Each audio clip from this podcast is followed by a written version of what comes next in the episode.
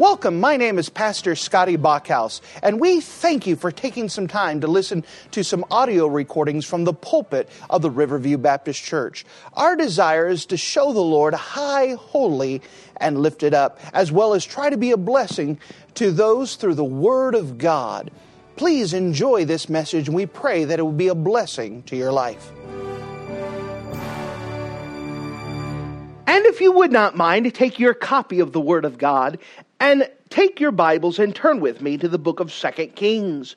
The book of Second Kings in chapter number thirteen. We welcome our friends online right now who are joining with us in this meeting of the Riverview Baptist Church, and we are glad that you are joining with us and praying that we could be an encouragement to you at this time. Of course, we've got strange times going on, but may I remind you that the Apostle Paul spent much of his ministry in quarantine. He spent a lot of time in house arrest. But you know that even though he was in house arrest and he could not leave his own house, and he was under guard, they wouldn't let him leave, the work of God still went out, and people were saved even though he was in that one location. Let me remind you that the work of God does not have to stop during this time. In fact, because the work of God is less dependent on us and more dependent on God, we can expect God to do wonderful things even when we are limited. What a wonderful God that we have. But for now, if you don't mind, take your copy of the Word of God and turn with me to the book of Second Kings. The book of Second Kings in chapter number thirteen. And we are on our final message of the life and ministry of Elijah and Elisha. In fact, it is so final that both of those preachers are dead in this message. They are passed on. They are with God in glory. But yet, there's still something that remains. And so if you don't mind, take your copy of the Word of God and turn with me, first of all, to the book of Second Kings, chapter number thirteen. The book of Second Kings, chapter thirteen, and notice with me in verse number twenty.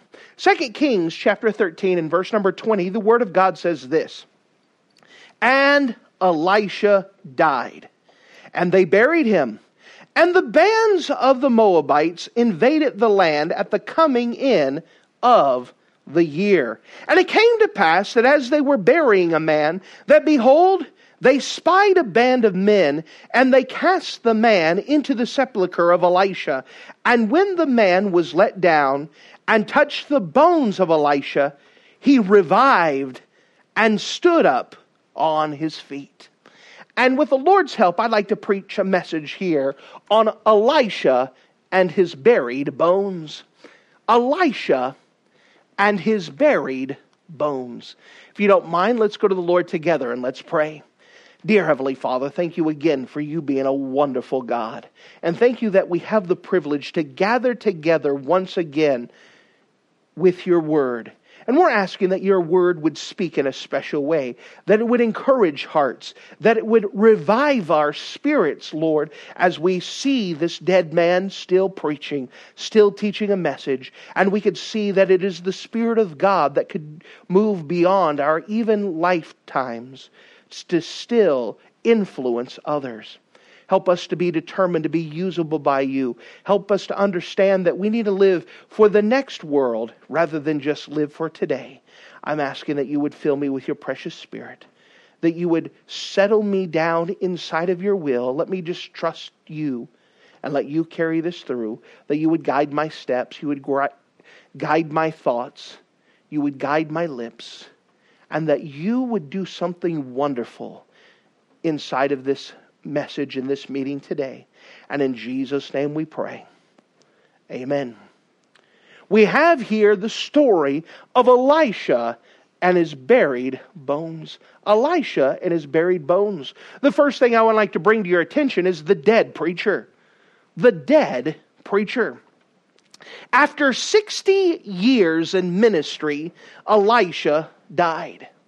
Sixty years of preaching, thus saith the Lord. Sixty years of training Bible college students. Sixty years of seeing miracles occur and being used of God. But when he died, it wasn't much of a funeral. He was pretty much placed into a hole in the ground. So here's Elisha the preacher. They dug a hole. They didn't even borrow, bother to rebury it. They just threw his body in there. And after time, his body decayed and all that was left was his bones. So the preacher died and the enemies began to march right in. While a good preacher yet lives, there's spiritual warfare, but there's also victory. But when the preacher leaves, the enemies come in and there's no stopping them. So we have here the dead preacher. We have his bones in the hole in the ground. Which brings us to a second thing here. The dead revived. The dead revived. Notice with me, if you don't mind, in verse number twenty. And Elisha died and they buried him. And the bands of Moabites, now the bands carry the idea here, it's a bunch of thugs that come from Moabite. And they invaded the land at the coming in of the year. So Elisha died, they buried him. As time went on, here is a roving band of thieves and, and muggers. And they come in and they're, they're terrorizing the local landscape. And notice with me in verse number twenty-one. And it came to pass, as they were burying a man, behold, they spied a band of men, and they cast the man into the sepulchre of Elisha. So here's this. A roving band of thugs went around, and they found a victim, and they mugged him, and then they killed him. And so they're getting ready. What do we do with the body? We got to hide the body. And so they're getting ready to dig a hole in the ground. And maybe they're digging where Elisha was at. And as they dig a hole in the ground, they happen to spot, oh no, there's another band over there. There's some other people over there. We can't let them catch us. And so what they did is they just tossed the dead body into the hole in the ground. Let's just hurry up and get rid of the body. But an amazing thing happened. As they tossed the body into the grave, the fresh victim hit Elisha's bones. Notice with me in verse twenty-one. And it came to pass, as they were burying a man, behold, they spied a band of men, and they cast the man into the sepulchre of Elisha. And when the man was let down and touched the bones of Elisha, he revived and stood up on his feet. Could you imagine what a scene that was? So these bunch of thugs go and mug a guy, kick him, kill him. They get ready to dispose of the body. Oh, there's some guys over there. We got to hide the body. What do we do? Hey, look, there's a hole right here. Let's toss them in. So they just drag the body in, toss them unceremoniously into the ground. The guy touches, just touches the dead bones of Elisha. And there happened to be enough power left in them that it revived the guy. So the guy's beat. He's killed. All of a sudden he's tossed in. He wakes up in a grave. Could you imagine how disconcerting that would be? Not only that you were beat up and killed, but you wake up and you're surrounded by bones. He gets up and maybe looks at the hole in the ground and says, guys, are you there? Maybe he heard the guys and was quiet. But whatever it was, what a strange scene that would be. To be dead, touch these bones, and now you live again. You know, we know that Elijah had seven major miracles that was recorded in the Word of God.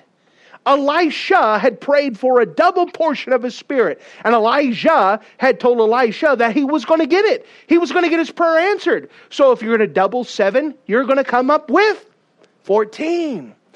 Up to this time, there were thirteen major miracles that had passed. He didn't get his prayer answered. He was promised double. Well, he should get double. And so he died. But yet, God says, I still remember him. I made him a promise that we want to use him double. We're still waiting for number fourteen. And so they tossed this guy in. And he lived. Just touching the bones, there was still enough power from the Spirit of God to make this man live. What a powerful story. What a strange story. But you know, the Bible still has a message here. Turn with me, if you don't mind, to the book of Hebrews. The book of Hebrews in chapter number eleven. The book of Hebrews in chapter number eleven. And I want to show you and spend the rest of our time in this last point. The dead yet speak. The dead yet speak. Notice, if you don't mind, in the book of Hebrews, chapter number eleven. The book of Hebrews, chapter number eleven. And notice with me in verse number four. Hebrews chapter number eleven and verse four.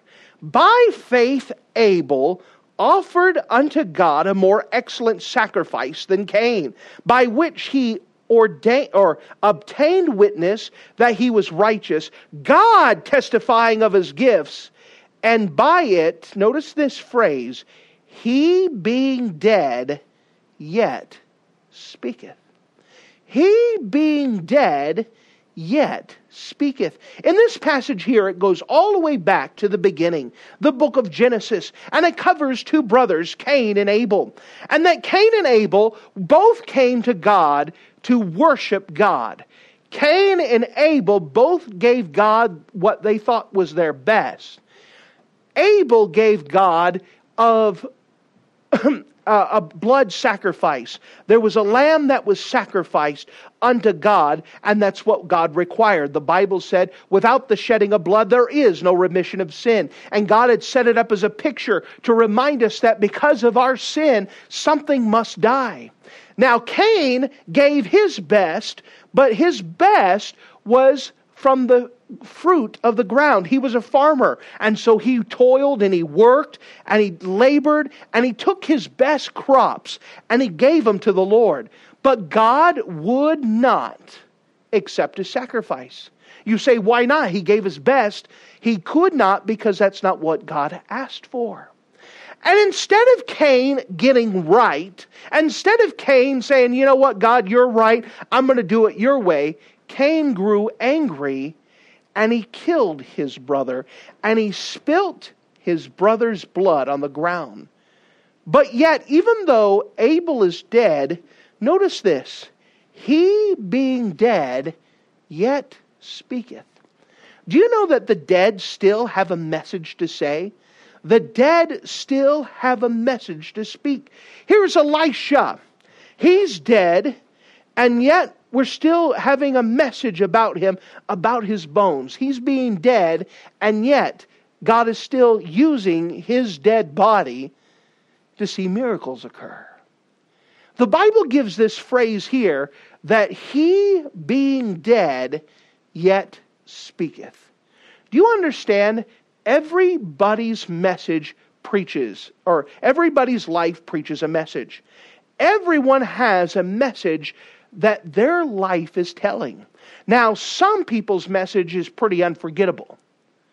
Whenever you go to a um, a cemetery and you see the headstone, you would see the name of the person who died. Maybe underneath, maybe just a, a word or two. Faithful husband, uh, good daughter. And then you would see the year that they were born and the year that they died. And in between that is a little dash. And that's all our life is, is a little dash. And all that's left on that headstone there is the message of someone's life. A lot of it is blank. A lot of it have nothing to go. There's many people that when they die, other than some immediate friends and family, not a lot of people know about them, hear anything about them. They did little to influence the world. But God says that we can have such a life that's surrendered by Him that it can still preach a message today and can still influence others even after we're dead. He being dead yet speaketh. You know, when we have a funeral, it's always amazing Uh, to work and to see how different funerals go, and to try to gather information about the person who lived, and, and to to see if we could find something about their life to talk about, something that people would remember, and so you get memories and whatnot. Preaching funerals is always interesting because there's a lot of people that do not have a life that have much to say afterwards. I've done tons of funerals within me being a pastor. The very first year I was a pastor, I did eleven funerals. And it just added since then. I remember doing a funeral once, and um, it was for a bunch of bikers. And so when I gave the, uh, open up the Bible and encourage people from the Bible, through it, I would explain salvation. I explained that salvation is a gift. That in order to go to heaven, you don't have to go to church. In order to go to heaven, you don't have to pay money to the church. In order to go to heaven, you don't have to help little old ladies cross the street. And all of a sudden, when I said that, the whole crowd laughed. Now, I'm not used to the crowd laughing at that point. Why in the world would they laugh? Well, after the funeral, people came up to me and said, "Preacher, oh, that was so funny." And so I said, "Well, tell me what was funny about it." And they said, "This biker was so mean in his life that he would often brag that if he saw a little old lady crossing the street, he would run her over with a bike." And the whole crowd just knew. That was the testimony this guy had, is that he was such a mean, horrible guy that he wanted to run down old ladies. In his funeral, by accident, that was the message that spoke. That's how people remembered him by. He was the guy who was willing to run down little old ladies in his motorcycle. You understand, everyone's life has a message. Everyone's life has something they're going to influence people with. Even after you're gone, there is a message to say. Now, sometimes that message is forgotten, but it doesn't have to be forgotten. It doesn't have to be. It could be used to influence people even after you're gone. It could be used, your life could be so powerfully used of God that it could still bring people to Christ and people closer to Christ even after you're gone. The problem is today is so many people are concerned with the here and the now that they forget to think about eternity. They forget to think about their legacy. They fail to forget, uh, to remember that their life has the opportunity to draw people closer to Christ or push them further away. He being dead, yet speaketh. God can still place His hand of endorsement upon a man even after that man is gone. We have a message that lives far after us. If you don't mind, may I give a couple illustrations of some people who lived, whose life still draws people to Christ. Maybe one of them would be the Prince of Preachers himself, Charles Spurgeon. Charles Spurgeon was the pastor of the London Metropolitan Tabernacle.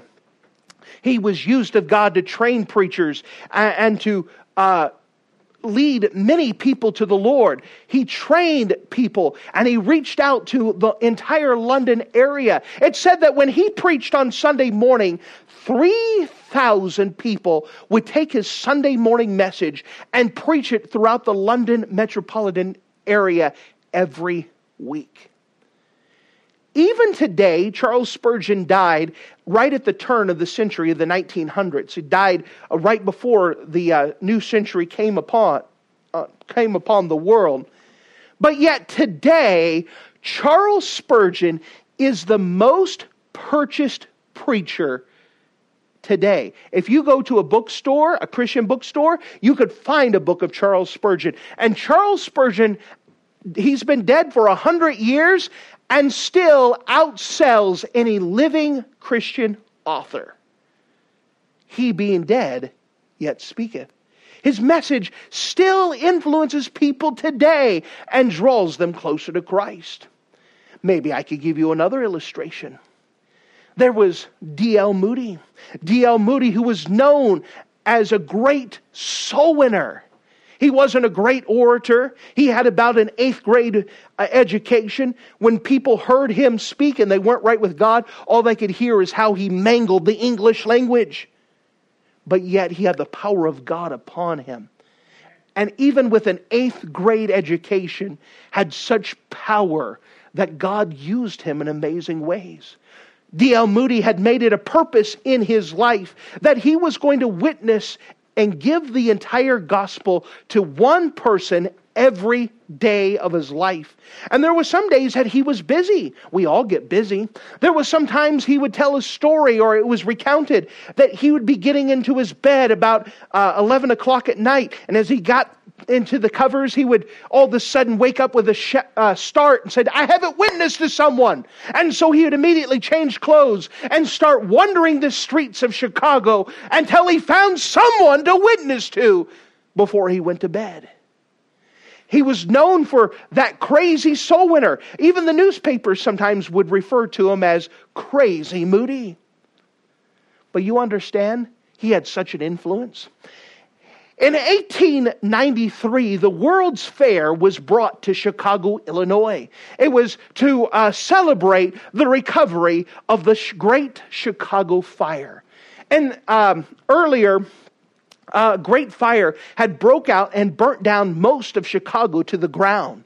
And so this city had to rebuild. And in order to celebrate, they rebuilt this city. They decided they were going to have the World's Fair. Now, the World's Fair was something they had at the turn of the century to try to show and off the new technologies, to show you the world of tomorrow, to show you all the things that were coming. And so they were building and preparing for the Chicago, uh, Chicago's World Fair.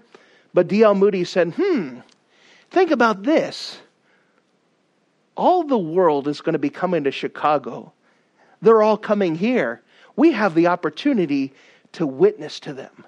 And so six months before the World's Fair came, he said, let's set up prayer meetings. And let's pray that God can lead people to the Lord. Let's pray that we could reach all of these visitors, visitors who are coming to Chicago, and they're coming here and they don't know it yet, but they're coming to Chicago that they can get led to the Lord, that they may know Christ. And for six months he led prayer meetings. For six months he prepared. And what do you think happened? What do you think happened after six months of laboring in prayer? Well, the, the World's Fair came. And not only did the World's Fair came, but D L. Moody had set up tents all over Chicago. And it said that every week, one hundred fifty thousand people came to these tents to get saved, to come through the revivals. Every week of the World's Fair, one hundred fifty thousand people came to these different tent revivals. So many people got saved. So many people after this uh, decided, I'm going to go to church on Sunday. After I get saved, what's the first thing I need to do? I need to be in church on Sunday. Remember, the World's Fair is going on. So many people went to church on Sunday that they had to close down the World's Fair on Sunday because everyone was in church. He being dead yet speaketh. You understand, God can use it. How many people got saved because one guy said, we're going to have a prayer meeting for the purpose of leading these people to the Lord. Look at what's coming here. Let's see them. And look at what God did. Can you imagine so many get people getting saved in the Green Bay area that nobody would show up to the Packers games? Could you imagine such a thing? That, I'm sorry, Packers can't play on Sunday because everyone's in church. You said that can't happen. What did it in Chicago for the World's Fair where millions of people came? And there wasn't enough people to keep the Chicago Fair open on Sundays because they were all in church because of D L. Moody leading the campaign. He being dead yet speaketh. Think of David Brainerd. David Brainerd, who was a missionary to the American Indians when New York was still considered a wilderness. Before our country was even a country, when it was still in the colonies, David Brainerd went out and he went to try to reach the Indians. And during that time, he wrote a journal. David Brainerd died at twenty-nine years old. But yet, his journal is still a powerful read about how to get a hold of God and pray. And he wasn't writing it for anyone else. It was just his personal journal. The, the journal of David Brainerd is still passed out to people to say, here, learn how to pray. Here's someone who learned how to get a hold of God. And he died and he wasn't even thirty yet. He being dead, yet speaketh. Let's think of other people. In World War Two, before we entered World War Two, the Japanese had decided they were going to make a sneak attack on Pearl Harbor. And the leader of the Japanese um, the Japanese planes here was by the name of Fuchida. Fuchida. Now, Fuchida was in charge of the Japanese planes. He was the one who led the attack on Pearl Harbor, and he got away safely. Later on, as America had surrendered, or sorry, as as Japanese had surrendered to America, they were going to have war trials, uh, war crime trials against the Japanese people. And so they asked Fuchida, the, uh, General MacArthur had asked Fuchida to come and testify what he had saw concerning the treatment of the Japanese soldiers and of the American soldiers, to do a comparison. So what happened is that Fuchida said, you know what I'm going to do? Is I'm so convinced that there were war crimes. He knew how the Japanese treated those prisoner of wars, that he said, I'm going to investigate the American prisoner of war camps. And I want to see how they treated the Japanese, because surely the Americans tr- treated the Japanese as poorly as the Japanese treated the American soldiers. And so while he was there, he happened to run into a friend of his, uh, fail, uh, um, a fellow sail, uh, sailor and a good friend who happened to be a prisoner of war. Uh, he was kept captive by the Americans. And so he began to catch up with him and say, how did the Americans treat you? And he said, they treated me very well, especially a young girl by the name of Peggy Covell. And she not only cared for the Japanese, not only with respect, but like a sister taking care of a relative. And Fuchida said, that's interesting, tell me more. And he says, what's really interesting about this girl is that she, her parents were missionaries in the, Philist, in the Philippine Islands. And her parents were killed by the Japanese. So here's a young girl. Her parents were were missionaries to the Philippines. When the Japanese came, the Japanese were going to kill the, the parents. The parents said, before you kill us, will you give us thirty minutes of prayer? And as the missionaries were praying, the Japanese killed the missionaries on their knees. Fuchida could not understand, what were these people praying for? What were they praying for? And why would their Christian God allow them to die if they truly believed that their God was going to do something? What they did not realize is that the Japanese missionaries, or these missionaries praying for them, were praying for the Japanese soldiers that they would get saved. The little girl was spared, and as a young teenager, she treated and took care of the Japanese prisoner of war with the purpose of trying to influence them for Christ. Well, Fuchida was so frustrated. He could not understand why a Christian God would allow them to die. Well, it just so happened that he ran, and doing investigations, he ran into Jacob DeShazer, one of the Doolittle Raiders who had uh, carrier-launched B fifty-twos that bombed Japan in nineteen forty-two. When DeShazler's plane la- uh, crash-landed in, in China, the Japanese soldiers killed the rest of his crew, but somehow DeShazer was saved. And after his capture, DeShazer was repeatedly tortured and witnessed the execution of his crew members who died of malnutrition. Like Fuchida, DeShazer couldn't understand why his life was spared among so much death. Then a friend lent him a Bible, and DeShazer ate the Bible up and just could not read enough of it. And it was there, learning about the life of Christ and how Christ forgave his enemies, that DeShazer became a Christian himself and said, I'm going to dedicate my life being a missionary to those same people who tortured and killed my friends, the same people who, who tortured me. Well, when he ran into Fuchida, Fuchida went and interviewed him, and he gave his testimony. Fuchida said, I want to know that same God too, who has forgiveness for his enemies. And the same man who led the raids, the surprise attack on Pearl Harbor, became an evangelist back to his own people. And then through the United States and Europe, telling everyone that there's a God who can forgive. And he spent the rest of his life telling people, including his own countrymen, that God is real.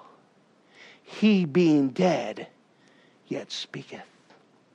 Oh, there are so many examples, so many people we could use. One of my great heroes, one of the people who influenced me, was Doctor Curtis Hudson. Doctor Curtis Hudson died of cancer in nineteen ninety-five. But yet, his ministry influenced me such uh, to a large degree. Doctor Curtis Hudson was pastoring a small, small church in Atlanta, Georgia. And uh, he would always wonder, how come the church that he pastored, how come it wasn't getting big? How come they weren't having revival? He happened to have a friend of his um, who was um, uh, a deacon in another church, Baptist church across town. At this time, Doctor Curtis Hudson was a mail truck driver. And so he would always stop by his friend's house to deliver the mail and say, "How was church on Sunday?" And this friend said, "Woo, let me tell you, people got saved, people got baptized. Oh, it was wonderful." Doctor Curtis Hudson said, "I have to admit that what I wanted to hear is that everything was horrible. Nobody gave, nobody came." And he wanted to hear that they were doing as bad as he was. And so he said he would hear that and get so mad that he would take his mail truck and try to drive over a cat or something, just take his frustrations out. Well, it just so happens that the Sword of the Lord came by. And while he was at the Sword of the Lord meeting, he said, he, he took a class on how to win people to the Lord. And after taking that class, he said, "I want to do that for the rest of my life." And so he said, "I'm going to put it to the test." He said, "I didn't think it would work, but I took the notes and what they took me. And so I went and knocked on someone's door and they said, 'Come on in.' And so I came in and he said, 'Well, I want to tell you something about how to know Jesus as your Savior.' And they said, 'Okay, tell us.' Okay, so he grabbed his notes and began to say that number one, that you're a sinner. Because, number two, because of your sin, you've offended a holy, righteous God. Number three, that Jesus uh, died for you and that you must personally accept Christ as your Savior." And he says, "What do you say?" He says, "Can we accept now?" "Okay, let's do that." And the whole family bowed his head and accepted Christ. Doctor Curtis Hudson walked out. He's not doctor yet. Walked out and said, "Lord, I want to do that for the rest of my life." And he quit his mail truck driving so he could pastor full time and lead people to the Lord. He said there was rough times and times that he tried. He told his wife that he said, "Don't you tell anybody that if we don't have enough food, don't you uh, tell Satan. I want Satan to think that we died fasting for our nation instead of saying that we didn't have enough groceries."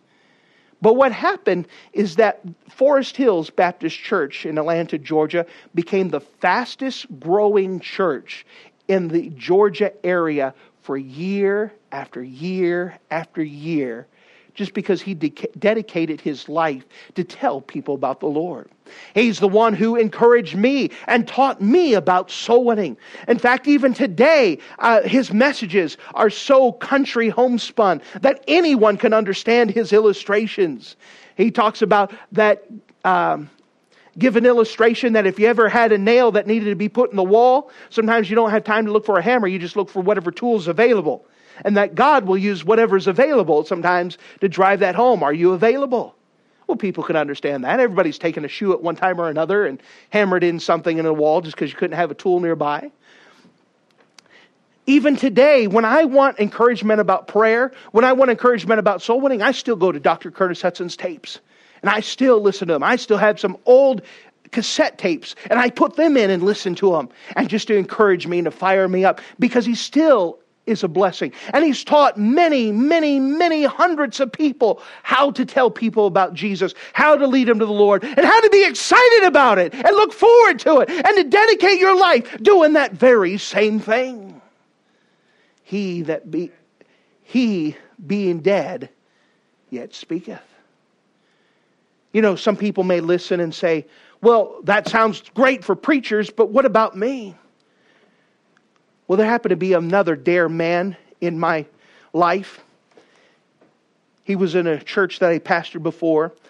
He had come to know Christ as his Savior many years earlier, but had never got discipled.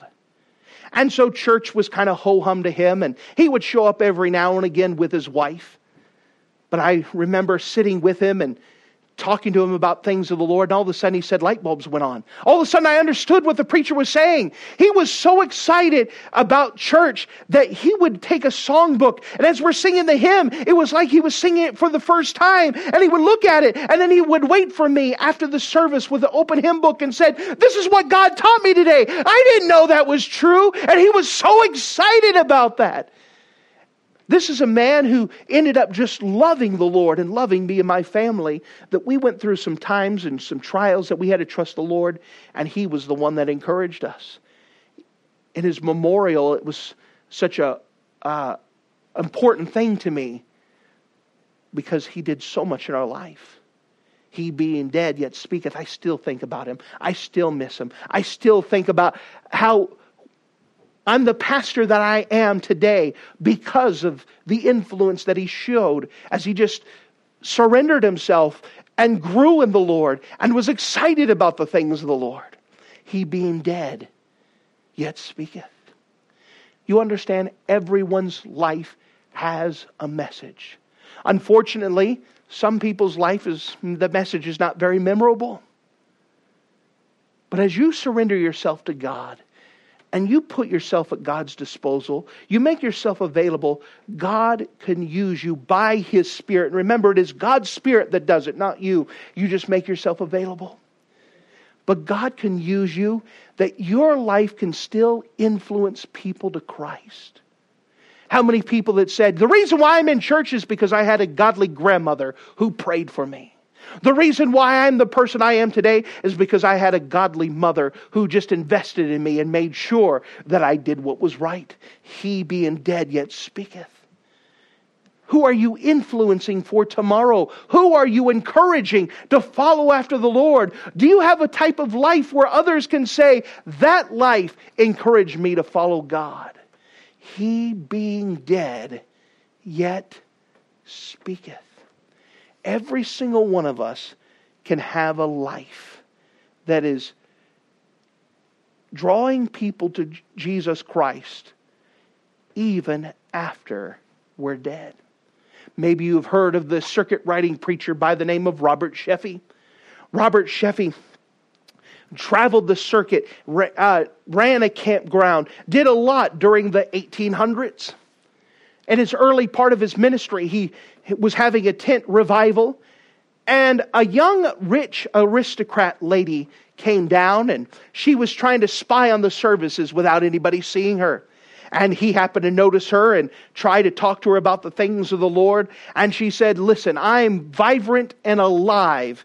And so she goes, I'll give you this red rose to show that I'm going to live my life. And I'm going to do this. You're going to have to get the white rose of surrender from someone else. And every year when they would have the camp meeting, she would send a red rose to um, Robert Sheffey just to say that she still remembered the message, but she hasn't surrendered yet. She didn't get saved. It wasn't until his funeral that she showed up and she placed the white flower that she had gotten saved. He being dead yet speaketh. You understand, we should not be just living for the now. We should be living for eternity, knowing that our life teaches a message and that people are watching our lives. They're watching our message, and that our message is either going to draw people closer to the Lord or send them further away. He being dead yet speaketh. Thank you for listening to this audio message. This is Pastor Scotty Bockhaus, and I encourage you to take this information that you just received and make a specific decision to follow after the Lord. If you don't know Jesus Christ as your Savior, let me beg you to take the time to receive Jesus Christ for the forgiveness of your sins. If you are saved, I encourage you to make a decision in your life to help you get closer with the Lord. If there's anything specific we can do to be a blessing or to pray for you, we encourage you. Look us up on the internet at riverview b c dot com. Once again, that's riverview b c dot com. Or if you would prefer to call us, you could give us a call at area code nine two zero, five three zero, six three zero eight. Once again, that number is nine two zero, five three zero, six three zero eight. If there's anything we can do to be a blessing or an encouragement to you, please let us know. We would love to make ourselves available. Thank you.